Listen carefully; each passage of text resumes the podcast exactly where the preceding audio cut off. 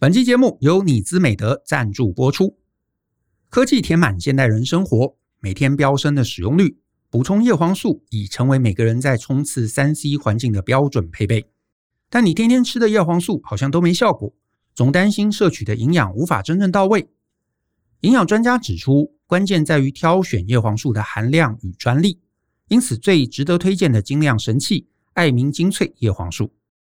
由拥有二十六年保健领导品牌妮姿美德开发，拥有七国专利技术，且原料萃取源自天然金盏花，一颗即富含三十毫克足量德国专利叶黄素酯，通过美国 FDA GRAS 认证，符合耐酸检测，确保营养元素能到达体内，更引领市场添加珍贵高浓度虾红素，强强联手的双效配方。是现在多数上班族指名首选的热销保健品。欢庆妮姿美德首度与大人的 Small Talk 合作，限时推出两瓶超值活动，加码送体验瓶，限量两百组。购买方式请见节目资讯栏与大人学脸书相关贴文，让妮姿美德爱明精粹为你打造前所未有的三 C 舒适体验。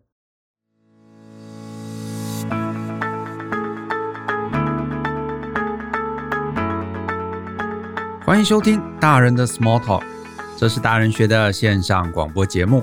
我是舅张国阳。大人学啊是个分享成为成熟大人必备学问的知识平台。我们长期分享职涯发展、人际沟通、个人成长、商业管理以及两性关系等等的人生议题。那欢迎大家可以多多关注。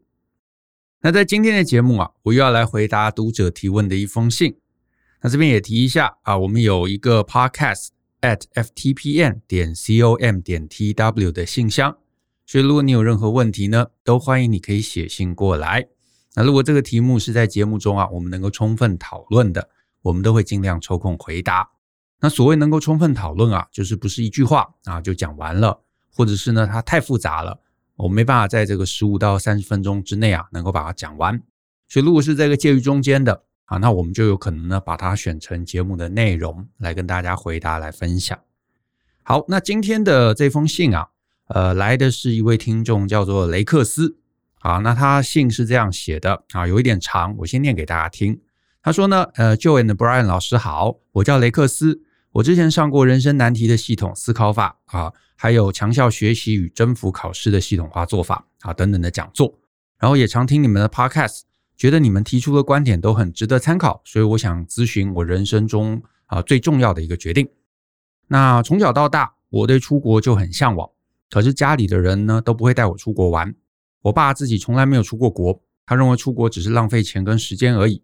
那从高中开始，我就想去美国的高中当交换学生，但被父母啊会以延毕的理由给拒绝了。那至于寒暑假呢，去欧美游学或者打工度假也都被拒绝了。那更别说出国念书。我心中一直有遗憾，也对父母呢有诸多埋怨。然后呢，他又说，我本身是资工毕业的，那刚毕业几年，职涯不是很顺遂。那我爸呢是在某个银行的分行工作，后来就叫我去考该银行这个招考的资讯人员，后来有被取上，负责写城市维护系统。所以呢，我跟我爸就变成同事，而我在这个银行工作了六年多啊。那哎好，要讲到这边，我就先讲一件事啊。我自己其实还蛮反对，就是小孩跟父母一起工作。好，我也很反对这个夫妻或者情侣一起工作，因为这样的一个状况啊，其实常常都是感情变差的一个起点。呃，除非是啊，父母，比方说是自己的公司，对不对？你去进去是去磨练的，将来要接班的，这好像不得不。或者是说呢，哎，你这个父母啊，真的是在这个公司里头啊，呼风唤雨啊，可以给你这个足够的这个庇荫的。如果不是的话，大家都是职员，在里头都是听命行事，然后甚至还会有一些利益冲突，哇，这个其实很难啊，很辛苦，呃，不值得啊。那如果你是父母啊，也千万不要做这样的事情，把小孩子这个工作上面带在身边，你除非能照他嘛，能教他东西嘛。如果两个人做的事情是不一样的领域，哇，那这个其实没有什么好处啊，通常是这个扣分多于加分。好，那我继续念，他说呢。呃，我本来以为我会跟我爸一样，就这样一直工作到退休。可是我做到第四年，因为工作出了个包，让主管怀疑我的能力，认为我工作很久还是没能进入状况，当年度考绩也就不好，没有升迁。后来第五年呢，被转入了资安相关的部门，但不是做技术相关，是做一些文书的工作。那工作期间呢，我接触了一些做资安工作的其他同事，我跟他们的交流中呢，略了解这个渗透测试，还有弱点扫描等等保护系统安全的措施，然后开始对资安有兴趣。下班也会看一些资安相关的书跟影音课程。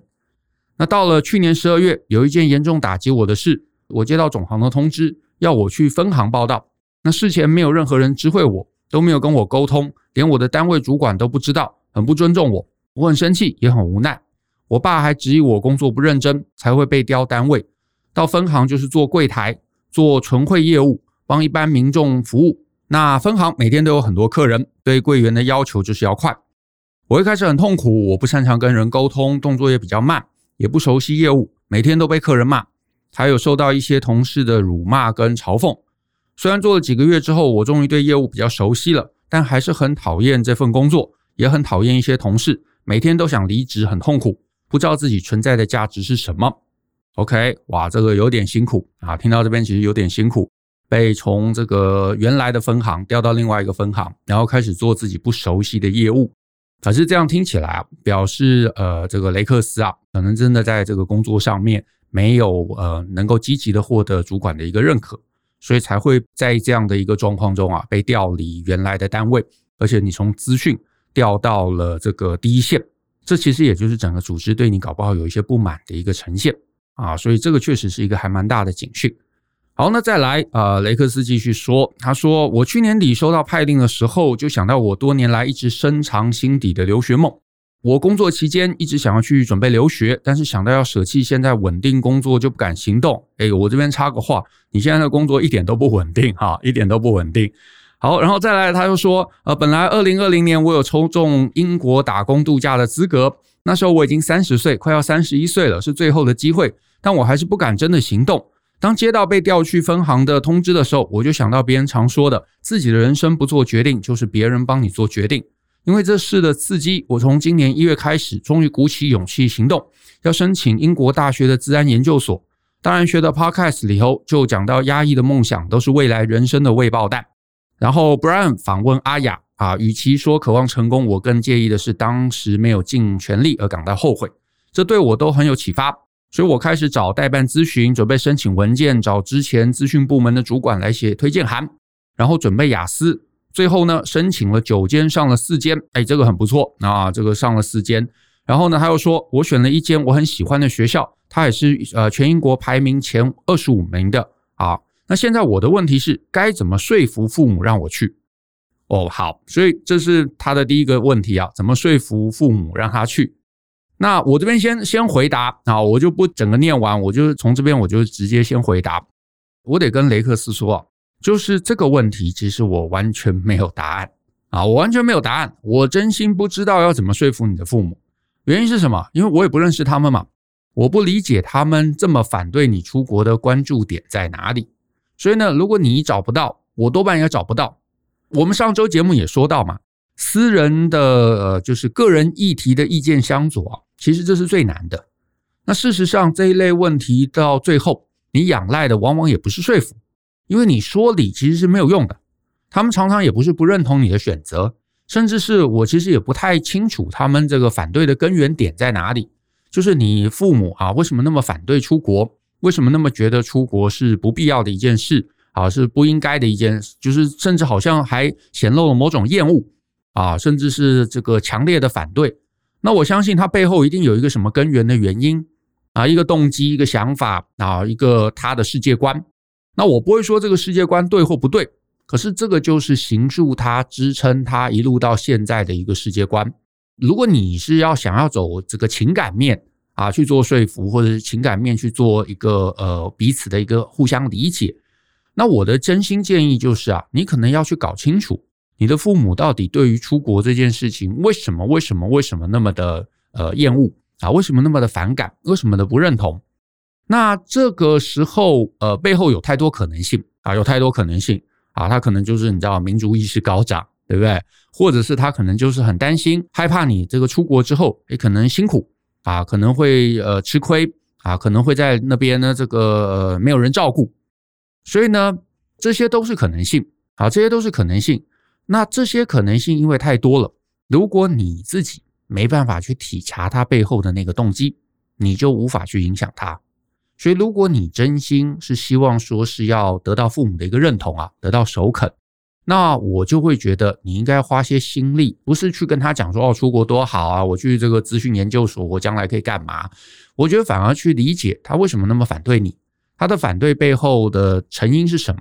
是他自己出国然后踩了一个坑，还是说他周围有听到什么出国然后怎么样的一个状况，或者他就是你知道那种民族主义很高涨的呃这个呃呃长辈？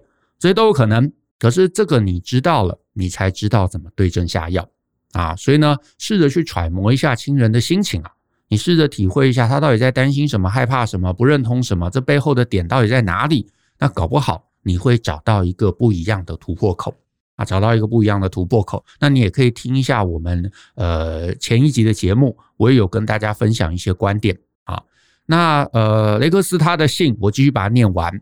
他说呢，我目前的想法是完成留学的梦想，然后毕业后在英国当地企业实习。我想先跟目前的公司申请留职停薪，如果公司不准，我有觉悟要辞职。现在我最大的障碍是不知道怎么跟父母讲这件事情。啊，过去我跟他们有什么事情争吵的时候，如果不顺他们的意，他们就恼羞成怒，就辱骂我，对我情绪勒索。那因为我很害怕跟他们吵，我最后都屈服了。那多年前，他们说有帮我保一个寿险，要我我每个月从薪水拨一半来缴这笔钱。目前有一百多万，可是需要由我父母去解约，汇去他们的户头，因为他们是要保人，我只是受益人啊。要动用这笔钱，要得到他们的同意。那我实在不知道要怎么说服他们。我想申请留学贷款，我也需要保证人，我不知道能找谁。那不可能找父母，他们一定不愿意。哦，好，所以呃，这个讲了很多啊，讲了很多跟父母之间的一个拉锯。感觉这个雷克斯确实在父母的关系上面，感觉是很辛苦的。好，那他又写说啊，我不到一个月啊就要三十二了，那感觉很无助，都那么大了，命运还是掌握在父母手上，受他们控制。我知道我这个年纪出国念硕士有点晚了，但是我不想再错过，不想要人生再继续后悔。我知道外国人在异地找工作很困难，而欧美企业淘汰员工跟台湾公司比起来更是毫不留情，但是我还是想要去尝试，就算失败，心里还是比较踏实。而且，就算继续待在现在比较稳定的工作，还是有可能会失败。毕竟今天上面的人弄我，把我调到工作性质完全不一样的地方，明天也有可能想办法逼我走，倒不如自己想办法创新的可能。那只是我实在很难过父母的这一关。本来今年九月要入学了，我找理由跟学校延到明年一月再去念，实际上只是逃避跟父母摊牌这件事。说来惭愧，虽然我年纪很大，但是还是感觉像是偷父母钱去买游戏的小孩。怕被抓包，跟成为成熟大人实在差很远。好，不好意思，文有点长，写这么多就是想问就跟 Brian 两位老师，我有什么方法可以跟父母沟通，让他们同意让我出国？我很怕最后我顶不住压力，跟以前一样放弃出国。如果两位老师有空的话，看完我的信，希望能给我一些建议，让我有个方向。非常感谢。好，就是我特别挑这一封啊，就是里头写的真的就是看起来有点有点惨，我老实说有点惨啊。所以我才想说把它挑出来跟大家来聊一聊。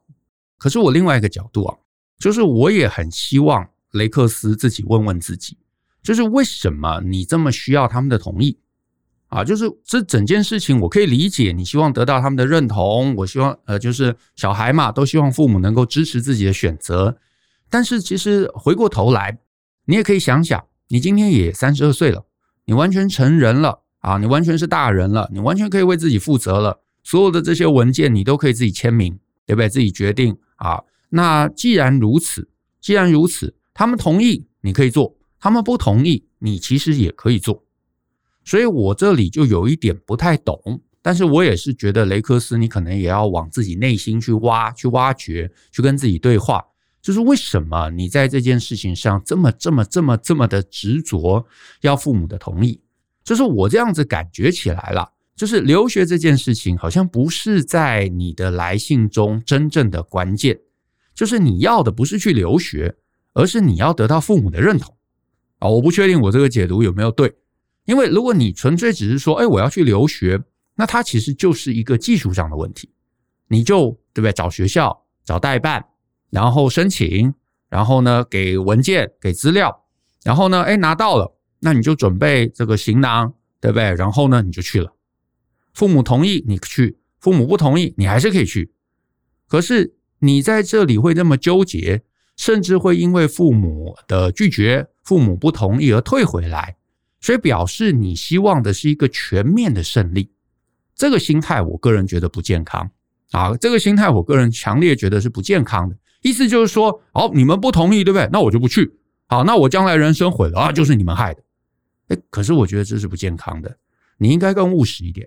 我也跟你们沟通了啊，你们同意，那我去很开心，大家都开心。那你不同意，我还是去，那吵吵闹闹啊，那也没办法，因为呃，到了某一个时段啊，人跟人的这个情感本来就有可能，应该这样讲，我们人生在世嘛，本来就没有什么关系，它是一辈子。我们当然有时候诶可能会比较紧密，有时候可能就会比较疏远，这个也没有什么对或错。那重点就是你是不是很清楚知道你自己要什么？所以我再讲一次，你是不是很清楚知道你自己要什么？因为前面写了一堆嘛，你好像对于这个去这个资安研究所啊，有一个决断，觉得我就是要去，这就是我将来梦想之所在啊！就算之后我会吃苦，我也在所不惜。可是讲到后面，哎，又转变了，又变成是说，哎，可是父母不同意，我就不能去。但是父母不同意，你还是可以去啊！这一系列的这个概念，其实我们也写了好多篇文章。那有三篇文章在大人学上面，我觉得你有兴趣，你可以找来看看啊。我念给你听，分别是呢，用这八个字来挣脱“我是为你好”的枷锁，这是第一篇。再来第二篇，我的梦想，爸妈不同意该怎么办？再来第三篇，年过三十岁还让父母主导你的人生，你孝顺的恐怕不是爸妈，而是你的恐惧。哦，还有一集 Podcast。是我这个之前访问这个邓慧文医师，我们也聊了很多跟父母相处相关的一个主题，所以这几个文章还有这个 podcast，我都鼓励，哎，这个雷克斯或者有这样困扰的这个听众朋友，你可以找来听一下或者看一下，因为啊里头有一段啊，我有我印象很深，这是 Brian 写的，好，他说会说父母不同意而裹足不前的关键，真的不是父母的同意，而是自己的害怕，因为自己很害怕嘛。所以就会说啊，因为父母不同意，我才不做。所以你确保的不是要去完成梦想，而是确保留下一个借口，将来你可以怪他们。否则你自己回头来想，你真的从小到大都这么乖吗？你从来没有忤逆过这个父母吗？父母说某一个零食不能吃，你没有偷偷存零用钱去呃买了吃吗？父母说不能看漫画，你没有偷偷买来看吗？父母说不能打电动，你没有偷偷存钱去买卡带然后打吗？偷偷骑车，偷偷跟女生约会，都有。我相信我们大家成长过程中多多少少都做过这样的事情啊，严重不严重的程度而已。那既然如此，那那个时候你不会记得父母的不准嘛？所以你真心想做，你真心想尝试，你就会去做，你就会让这个计划展开。所以我建议雷克斯，你该做的事情，其实真的就是把这个计划呈现出来。当然，第一阶段就是哦，彼此还是很友善嘛。你告诉父母你为什么这么做，你的计划是什么，然后你让他们知道不用担心，你在那边会过得好。你已经把自己这个打理准备得很周全了。诶，如果他们纯粹只是担心，那他们搞不好心里就会觉得啊，儿子长大了啊，自己一个人可能也没有问题了。诶，搞不好也就也就首肯了，也就放心了。可是呢，我也知道有一些父母，他就是有他的一个想法，他甚至就是不希望孩子超越他啊，或者希望呃孩子完全走在他自己一模一样的道路上。那这个我觉得不健康。可是如果你在这个家庭中，你唯一能为自己做的就是想办法帮自己争取到自由。可是什么叫做争取到自由？就是不要听话。好，这样讲好像有点叫大逆不道，可是就是不要听话嘛。父母如果控制你，你就搬离家里啊。你都已经成年了，你有工作了，你独立自主了，你就搬离家里啊，你自己住在外面，他们就没有办法干涉你啊。那你想要出国，你就出国啊，你就把所有手续都办好啊，然后呃，你就去啦。那谁能够说不让你去呢？对不对？所以今天能阻止你的，其实都是你自己，都是你在帮自己找台阶下。你可以把这个问题推到极致，对不对？你有个很想买的东西。或者今天有一个你很喜欢的女生，然后父母不准，你会不会还是坚持要结婚，或者是私奔，对不对？你想要打电动，父母不准，你会不会偷偷买了放在公司？其实都会有方法，重点就是你想不想做。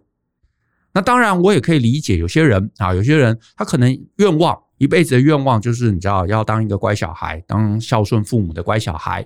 那也我也不会说这个愿望有错，那只是说你这如果是你的愿望，所有愿望都有代价嘛。那这个代价就是他们会不允许某些事情。那求仁得仁，我也没话说啊。可是我真心说啦，我觉得大部分人真的都是过度恐惧，都是过度恐惧。尤其是你会觉得嘛，我今天现在现有的就是一个银行的稳定的工作，至少它是符合大部分人印象中的稳定工作。可是我得说啦，你这样一路讲起来，我一点都不觉得你的工作稳定，它已经在一个非常不稳定的边缘了。好，可是呢，另外一边毕竟是一个完全的未知嘛，你什么都没有去过，你什么都不知道，你当然会害怕。你当然会担心。我记得我有一集我就有讲，就是很多时候啊，我们人都会高估犯错的成本，但是其实犯错的成本在某些事情上没有你想象的那么大。人生本来就是不断展开的一个过程，你都可以修正，你都可以调整。所以你你去念书，诶，确实有可能念书不顺，或者你念完了书去了外商，有可能一下被 fire 掉，这些都有可能会发生。可是其实那又怎么样？老实说，你一段时间再回头来看，你会发现这就是一个小小的一个颠簸，啊，这个都不会对人生产生什么很大的致命。然后我也发现很多人啊，对于工作不稳定这件事啊，有一个非常深沉的担心。我我其实一直都不能理解这个担心这个从何而来，或者说这个担心其实是非常不理性的啦。就是真正工作不稳定这件事情，在这个时代其实没有想象的那么高啊，没有想象的那么高。我后续有空，我再单独来讲一篇啊，就来谈这件事情啊，就是工作其实根本没有不稳定这件事。那你说，可是还是很多人啊，什么中年失业啊，什么台流啊，可是这个都是因为自己错误的人生认知，把路走窄了。如果你在更早年，比方说现在三十几岁，你就把路走对，你其实几乎不会碰到所谓工作不稳定这件事。这个其实是人生策略的问题啊。不过这个下次有机会我们再来讲。好，今天我其实最后还有一些时间啊，我其实想给父母一些建议啊。那当然我自己没有小孩啊，所以给父母建议可能有一点这个狂妄哈，可能有点不太合理。可是呢，因为我们真心这么多年听过很多这种年轻朋友的求助啊，就是诶，我想我有个梦想，我想要读书，我想要干嘛，我想要创业，我想要找做个某个工作，可是父母不认同，甚至前一段时间没多久。才有一篇文章，啊，才有一篇报道，好像是什么呃，母亲一直要小朋友念医学院，然后呢，后来我有点忘记发生什么事，是自杀还是干嘛？但是呢，我想要给父母的啊建议其实是这样：现在这个世代，现在这个世界啊，其实变化非常非常的大，大到很可能已经没办法把你自己过去的人生经验啊拿来完全套用在孩子身上。换言之呢，这句话讲了可能不是那么礼貌啊。就是呢，如果父母自己没有成就，你没办法呢帮孩子很轻松，好，那没关系。可是至少你不要成为他的阻碍。意思就是说，他明明走了一个其实这个世代是对的路，他想要尝试尝试找到自己的天赋热情，可是你压抑他，你反而跟他讲，哎，不要去那边，不要去那边，不要去那，跟着老爸，跟着老妈来我们那个单位，然后你就做个小小小的这个呃办事员。好，将来这个工作就很稳定。其实我会觉得雷克斯的爸妈的这个选择，我个人是不欣赏的。好，我个人是不欣赏的，就是把小朋友带在身边，然后自己可能也不是单位的主管，也不能照他，然后反而把他调到另外一个的这个什么资讯部门，然后呢做一些这个行政文书的工作。这个其实都不是在呃累积主业的技能，也不是这个银行中的核心能力。其实你知道，这个选择对雷克斯而言是非常非常糟糕的一个选择，因为他如果是进银行，他如果是真的做金融相关的，诶，这不错，会累积这个我在另外一堂课讲到的核心技能，或者是他在资讯部门里头做跟资讯相关的，那也会累积核心技能，他将来的路会走宽。可是现在拉来了，他在一个金融的这个组织里头做的不是金融相关的工作，然后在资讯部门里头做的又不是资讯的工作。哦，这个是非常非常糟糕的一个定位，这个是非常非常危险的一个定位。时间一拉长，他接下来真的无处可去，很可能会无处可去。所以他现在愿意离开，愿意去找自己的梦想，我觉得这是很棒的一件事。好，这是很棒的一件事。好，所以呢，老爸把孩子放在同一间办公室啊，这个真的啊，彼此也都尴尬，也都难工作。雷克斯这样啊，我真心觉得他其实是好孩子，因为他开始为自己想，他开始想要走出自己的人生。我觉得最惨的其实是那种一路听话的孩子。你说，诶，听话有什么不好？听话表示他的眼界从头到尾都没有超越你，或者他压抑的不敢超越。父母啊，其实我觉得这个时代，你反而要想，如果我养养养养一个小孩，有一天他终于会反抗我了，然后呢，他开始有自己的主见、自己的人生、自己的这个选择、自己的道路，我觉得这是一个值得高兴的事情，对不对？因为他变得比你厉害了嘛，然后他就会反抗你嘛，他就会想要走出自己的路嘛，这个时候他就可能会有成就，会不凡。那我也理解啦，父母这个时候都会害怕。会想说，哎，可是你现在要去的地方我没去过啊，我不懂啦，我没办法给你指点啦。那万一你之后呃有任何问题，有任何人生问题，那我要怎么帮你呢？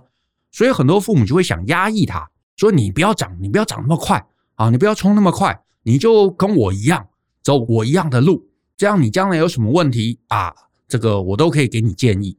可是我觉得这样不对，这样真心不对，你就放手吧。他会找到自己的路，就算前面会有一些颠簸，会有一些困难，可是如果他今天都已经跟你一样了，你的能力能够让你好好过好一辈子，他现在变成跟你一样，甚至还超越了你，那将来他一定会过得比你更顺，所以你不用再穷紧张，将来搞不好你知道很多问题你还要靠他，我觉得这个才是一个世代交替，是在世代的成长，而不是呢。把小朋友压抑比自己更差，那一辈子呢，只是阶级复制，那我觉得那就没有意思了，太可惜了。好，讲了很多啊、不是很礼貌啊，有点黑暗的一些概念，但是也希望呢能够帮到大家啊。就是呢，我也不能说我讲的一定对，可是呢，你从这个点上啊来搭配自己的人生状况，重新去思考一下，搞不好呢你会得到一些不一样的想法。那今天的节目就到这边，谢谢大家的收听。那如果你喜欢我们的节目啊，欢迎分享给亲朋好友，让大家一起相信、思考、勇于改变，学习成为成熟大人的必备学问吧。那我们下次见喽，拜拜。